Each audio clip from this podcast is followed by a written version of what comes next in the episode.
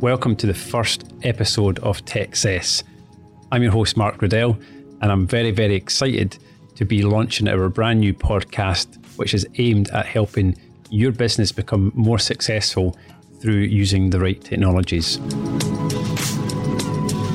In this episode, what I want to do is take things right back to basics. Technology is often sometimes seen as something very technical, very complicated and difficult to understand. So I just want to take some time to focus on 6 things that I think that businesses need to get right in order to be off on the right foot with technology. So make sure you're starting from a good place. Those things are good internet connection, good phone system, the right email solution, somewhere to store your data and back all that data up, and of course, cybersecurity. So I'm just going to take a few minutes to talk about each of these things, why it's important that you get these things right, how to get them right, and maybe some of the pitfalls that we've seen businesses get wrong and make mistakes when it comes to some of the basic technologies that businesses need to have. But first of all, I think we need to recognise that all businesses are digital these days. I don't think there's many industries that can really operate without having good internet connectivity. The top industries that actually need internet connections are wholesale, manufacturing and retail. Those are the top 3 industries that rely on internet connectivity to pretty much do all of their business. Of course, there's some industries that can get away without having such good internet connections these days, but that's becoming less and less and less. One fact that actually I was quite still surprised about is that 37% of UK businesses are still running on less than 30 megabytes of internet connectivity. Now, most people at home have a much better internet connection than that. So to run a business on such a slow internet connection is still proving difficult. And certainly we've got a lot of customers that we see are struggling with poor internet connectivity just due to their location. Of course, with the rise of the reliance of having good internet connectivity in your business comes the need to have some sort of backup or failover solution because, certainly with the move to the cloud services and things, data storage going in the cloud, etc., and people not having servers on premise, having access to cloud services becomes really critical then. So if you've only got one internet connection, and of course that internet connection goes down for whatever reason, you could find yourself with a number of days without having access to your cloud services. Now, of course, the benefit of cloud services is that staff can go home or go to another location and get access, to the same services as long as you have an internet connection. But if you're relying on accessing that data and those services from your office, then you need to make sure that you're going to have some sort of internet connection. As the years have gone on, one thing that we actually do for a lot of businesses now is provide 4G failover. So you have your main internet connection, and as long as that's working great, then everything's good. But in the occasions that that drops off or there's a major outage, then you can fail over to 4G. And 4G is obviously pretty fast these days. And in some cases, 4G is actually faster than your main internet connection. We've got some customers that are certainly in that situation. But of course, the problem with 4G is that for business services, it's very, very expensive. There's no unlimited £30 to £40, £50 services that you could get in a personal service.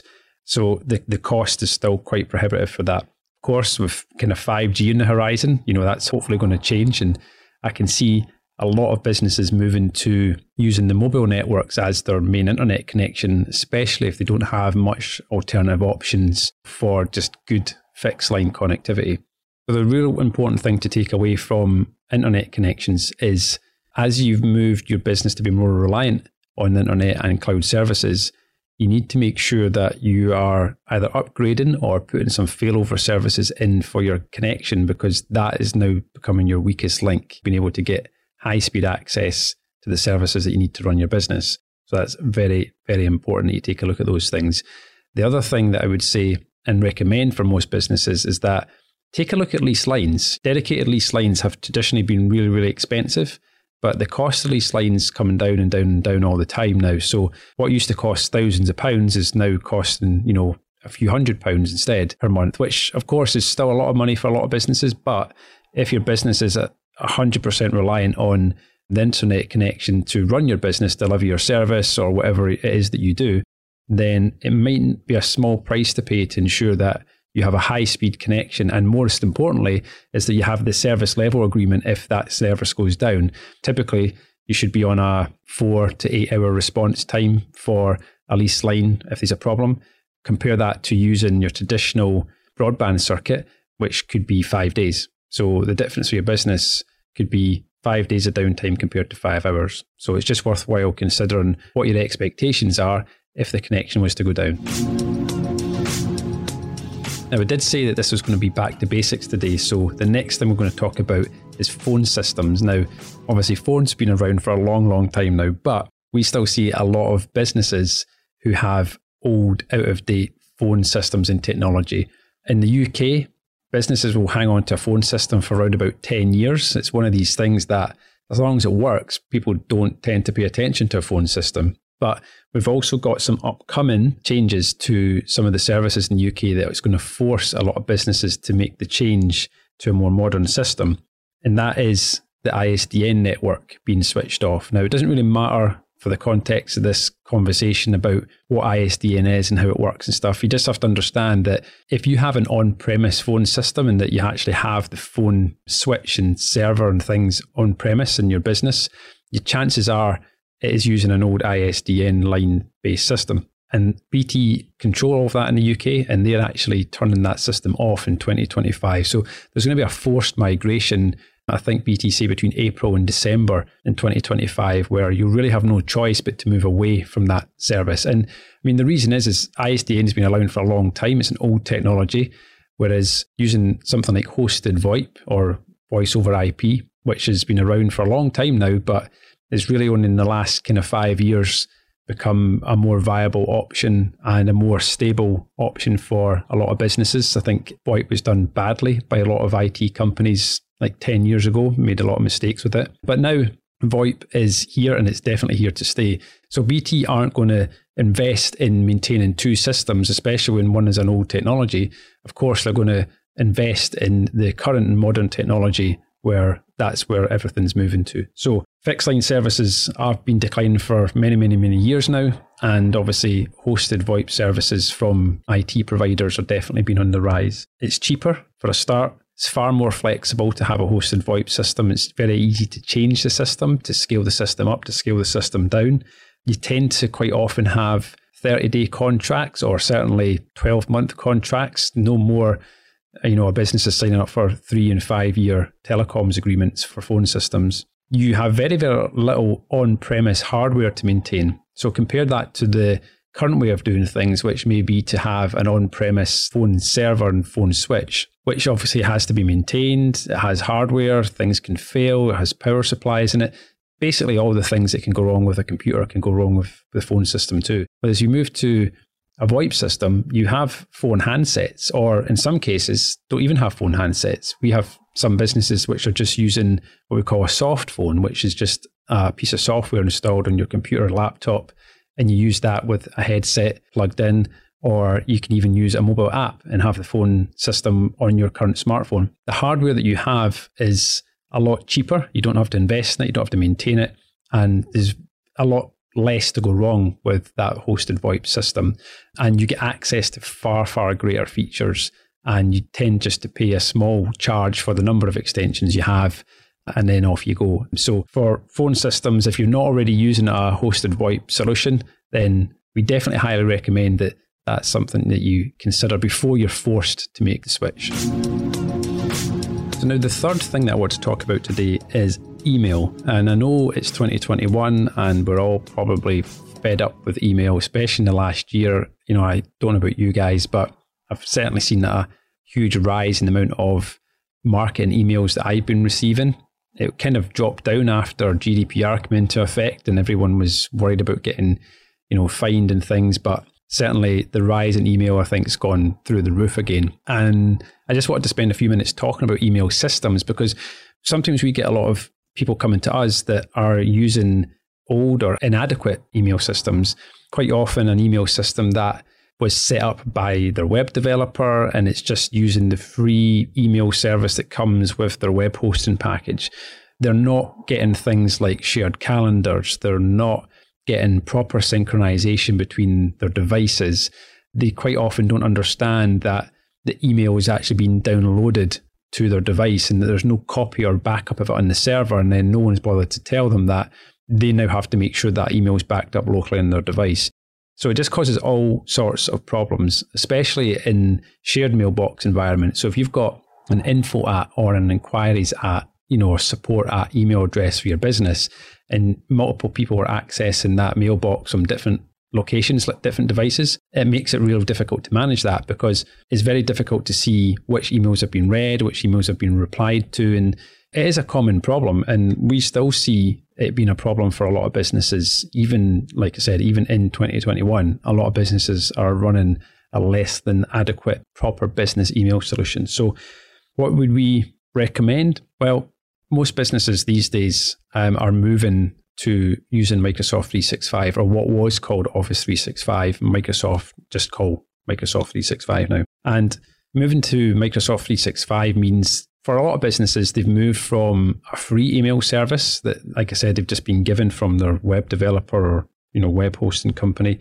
to a service that they now actually have to pay for. But it's not a lot of money for what you actually get, depending on how many of the features you actually make use of. But even for basic email service, moving to Microsoft 365 makes perfect sense, because you're going to get a much larger mailbox. You're going to get, depending on the service, at least a minimum of 50 gig mailbox size, whereas some of these free email services, I've seen little as 500 megabytes or 1 gig or 2 gig if you're lucky, because you get what you pay for, right? So you're not getting a lot of storage space. So quite often you can hit that very, very easily in terms of how much email you're receiving, especially if you're a business that receives a lot of email attachments. You can quite easily fill, you know, a 2 gig mailbox in less than a year. So moving to Microsoft 365 is going to give you all these benefits: shared calendars, full synchronization of your mail across all your devices, across multiple users if there's shared mailboxes going on. And also, which is an important thing, is out of office function. So you don't get that on a non-Microsoft service. So out of office, as you know, you're going to go on holiday, you set it to turn on at 5 o'clock on Friday, get it to turn off 10 o'clock on a Sunday night, or that's certainly what I do, and before you come back to work. And obviously it sends that automatic reply back to anyone that emails you. You can set it internally as well, so that any colleagues know that you're off and not to expect an email response. So again, that sounds like a bit of a given, but you'd be surprised at how many businesses actually still operate without having a proper email solution in place.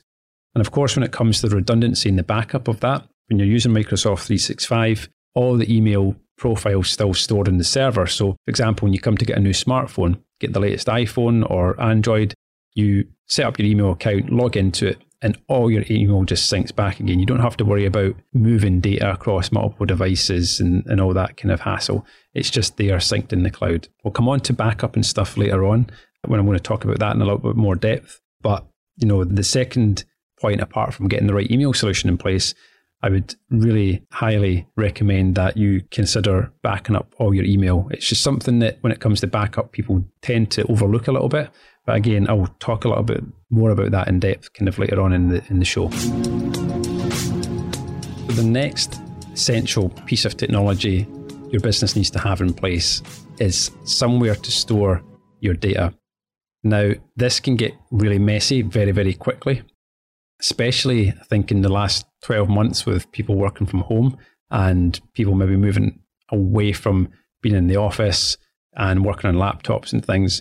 Data storage is quite often, or can be, a bit of a nightmare. So what are we talking about when it comes to data storage? Well, any files that are created as part of your business, and that could even be, you know, saving email attachments, you're still storing a file somewhere. So what do businesses get wrong when it comes to file storage? Well, I think one of the biggest problems is not actually having some sort of policies or guidance as to where staff should be told where to store data. So quite often it's just left up to the individual. So some people can be very good at storing data and some people can be very bad at it.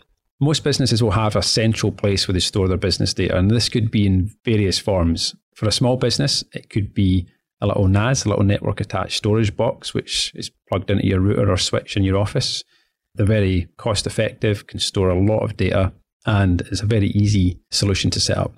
A lot of businesses have made a transition to the cloud. So implementing things like Microsoft SharePoint, cloud storage of data. And there's still a few businesses that still have on-premise file servers. Not so many these days. Most businesses certainly have made that transition to a cloud service. And then there'll be some businesses which may still be using things like Dropbox, which just always fills me with dread the minute I hear that someone is using Dropbox for storing business data. Yes, it works. Yes, it's cheap. Yes, it's easy to set up. However, it doesn't mean it's the right solution. And certainly when it comes to, backing up that data and being able to access that data in the future, if there's a problem, then that's when you can find yourself in a situation where it's not the ideal solution to have. It's important that you make sure that you have somewhere central to store your data. It's important that all your staff know where that data should be stored, and also that that is the only place that staff store data. So you don't find out that someone's laptop dies and then they put their hand up and say, oh, actually, I was storing some really important business data on the C drive, and now we're in a data recovery situation because that wasn't being backed up. So pretty important to get that right, and pretty important that staff follow the procedures for storing data in the right places. And the second thing as well is to make sure that you've got the right security and permissions on that data. We've seen examples of businesses where every single member of staff has access to every single piece of data within the company. Of course, you say, well, that's obviously not adequate. You don't want, all employees having access to all your financial data and all your HR records and employment contracts and things like that. So you need to make sure that you have the appropriate permissions so that people can only access the data that they should be accessing. So we're going to spend some time talking about backup. And, quite often they say the first rule in IT is backup, backup, and backup. On that basis, then, I think we all agree that backup is pretty important, because if you ever experienced any sort of data loss, even if it's one file or if it's been all of your company data, regardless of the severity of the data loss, it's a horrible situation to be in. So what do we really mean by data backup? Because quite often, when I speak to businesses, everybody will say, yeah, we've got a data backup solution. But most people don't really think of data backup in the right way. They think a copy of our data. So we have a copy of our data in some other format.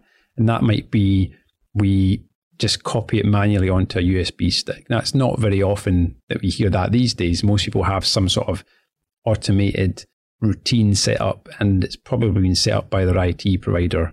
And most businesses tend to not really know much about their backup solution. When you ask them questions, they just say, well, we have a data backup and that's it. Some of the questions then I would ask are, okay, what's your recovery time objective? And what I mean by that is, if you go into a data recovery situation, how much time is it going to take to recover your data? What is your objective in terms of time? So for example, if you're a manufacturing business and we find out that your data recovery, if you had to recover your entire systems or your data, it's going to take you 4 days to do that, for example. If you then say, well, actually, that's not really acceptable because 4 days of downtime would cost us tens and tens of thousands of pounds or millions of pounds. Okay, we say, well, the system you have is not fit for purpose then. So your recovery time objective is never going to be what you expect it to be. And if you don't address that now, you're going to wait until something bad happens where you're going to have to recover your data. And only then, once you're in the midst of the recovery situation, are you going to find out that actually our backup solution is not fit for purpose, but there's nothing you can do about it at that point, right? And then the next thing to consider is the recovery point objective. So how much data loss are you prepared to suffer? So for example, if your backup is running twice a day, say it runs at midday and it runs at midnight again, you've got a 12-hour window of data loss. Now, depending on your business, how much data would you create and store in a 12-hour window? It could be a lot. It could be very little. So maybe that actually we need to be doing hourly backups, because an hour is the maximum amount of data loss that we can sustain, because there's not only the data loss, but there's the time that you'd have to spend recreating all the data that you lost. You recover what you can, and then you find out what's missing, and then you have to redo all that work again. And there's nothing worse than having to redo work, even if it's one Word file, having to rewrite something that you already wrote is just absolutely soul destroying, not to mention the loss in new productivity of stuff that you should be doing rather than have to be going back over the stuff that you've done already. So, you know, ensuring that you understand what is the window of data loss and how long it will take to recover your data is vitally important. Now, I did mention earlier in the show when we were talking about email about backup and things there. So quickly kind of address how you should be handling email backup. So when you're using something like Microsoft 365 and all your emails in the cloud and things, well, how do you easily back that up? The answer is cloud to cloud backup. So there's many services out there which will basically integrate and plug into your Office 365 or your Microsoft 365 environment and will back up all your email, calendar, Microsoft Teams and SharePoint data for like a low fixed monthly fee, and it'll back that up outside of the Microsoft environment. And what's really important to understand here is that Microsoft actually state in the terms of service with Microsoft 365 that you should have an external backup service and don't rely on the fact that Microsoft have redundancy and things in place. Microsoft are not providing a backup solution as such that will recover your data in the event that, you know, there's a major incident happens either with Microsoft or, you know, a malicious employee deleting things or something like that. You still need to have a third party backup solution that you're in control of, that you can ensure that you can recover your data in the event that you need to recover your data. So it's important that you take responsibility for that and not just assume that something else is happening in the background. And so the final and sixth piece of essential technology that I feel that all businesses need to have in place to be successful is cybersecurity. And this used to be seen as a bit of a luxury, a bit of a nice to have, but I think it's fair to say that cyber security in some form is an essential now. There's no business that can really afford to ignore the cyber risk. You know, most businesses in the UK have experienced some sort of cyber incident in the last 12 months. It is the number one threat to your business. It is even of a higher risk than a fire, and can be equally as devastating as having a fire in your business. What do we mean by cybersecurity, and how far into the world of cybersecurity do you need to go? Well, it's down to really two things, which is one, how at risk your business is, and that can be dependent on your industry. It can be dependent on who your clients are. It can be dependent on who your work providers are. Cybersecurity is something that should definitely be on the agenda to discuss within your business. If you're a bigger company that has a board, should definitely be discussing this at board meetings. And if you're a smaller company, you should be definitely leaning on your IT support company to provide that advice and guidance. For most businesses, the first step into the waters with cybersecurity comes in the form of Cyber Essentials, which is a UK government standard for the minimum expectations for cybersecurity. It's not a legal requirement here in the UK yet, but it is asked for on a lot of tender documents. And if you're doing work for the governments or the Ministry of Defence, you'll be required to have Cyber Essentials or Cyber Essentials Plus. If you do nothing else in your business, definitely recommend that you check out the Cyber Essentials certification. It is designed to be achievable by all businesses. So whether you are a one-person business or you're a huge national company, the same standard applies, and it is definitely achievable by all. That is the best advice I can give on the short time that we have today to talk about cybersecurity. We'll definitely be planning to do a lot more episodes talking on cybersecurity in more depth and on specialist areas within cybersecurity. And I'll definitely have some guests joining me for some of those shows to kind of talk about more of the specifics about cybersecurity and how you can help protect your business. So all that's left for me to say is a massive thank you to all of you that have supported the launch of the new Techcess podcast, and I hope you enjoyed episode 1. I'm really excited to start working on future episodes. If you've not already followed or subscribed to the podcast on your favourite place to listen to your podcasts, whether that's Apple Podcasts or Spotify, which is my personal choice, then please do so now to make sure that you don't miss any upcoming episodes. Thanks very much. Have a great day.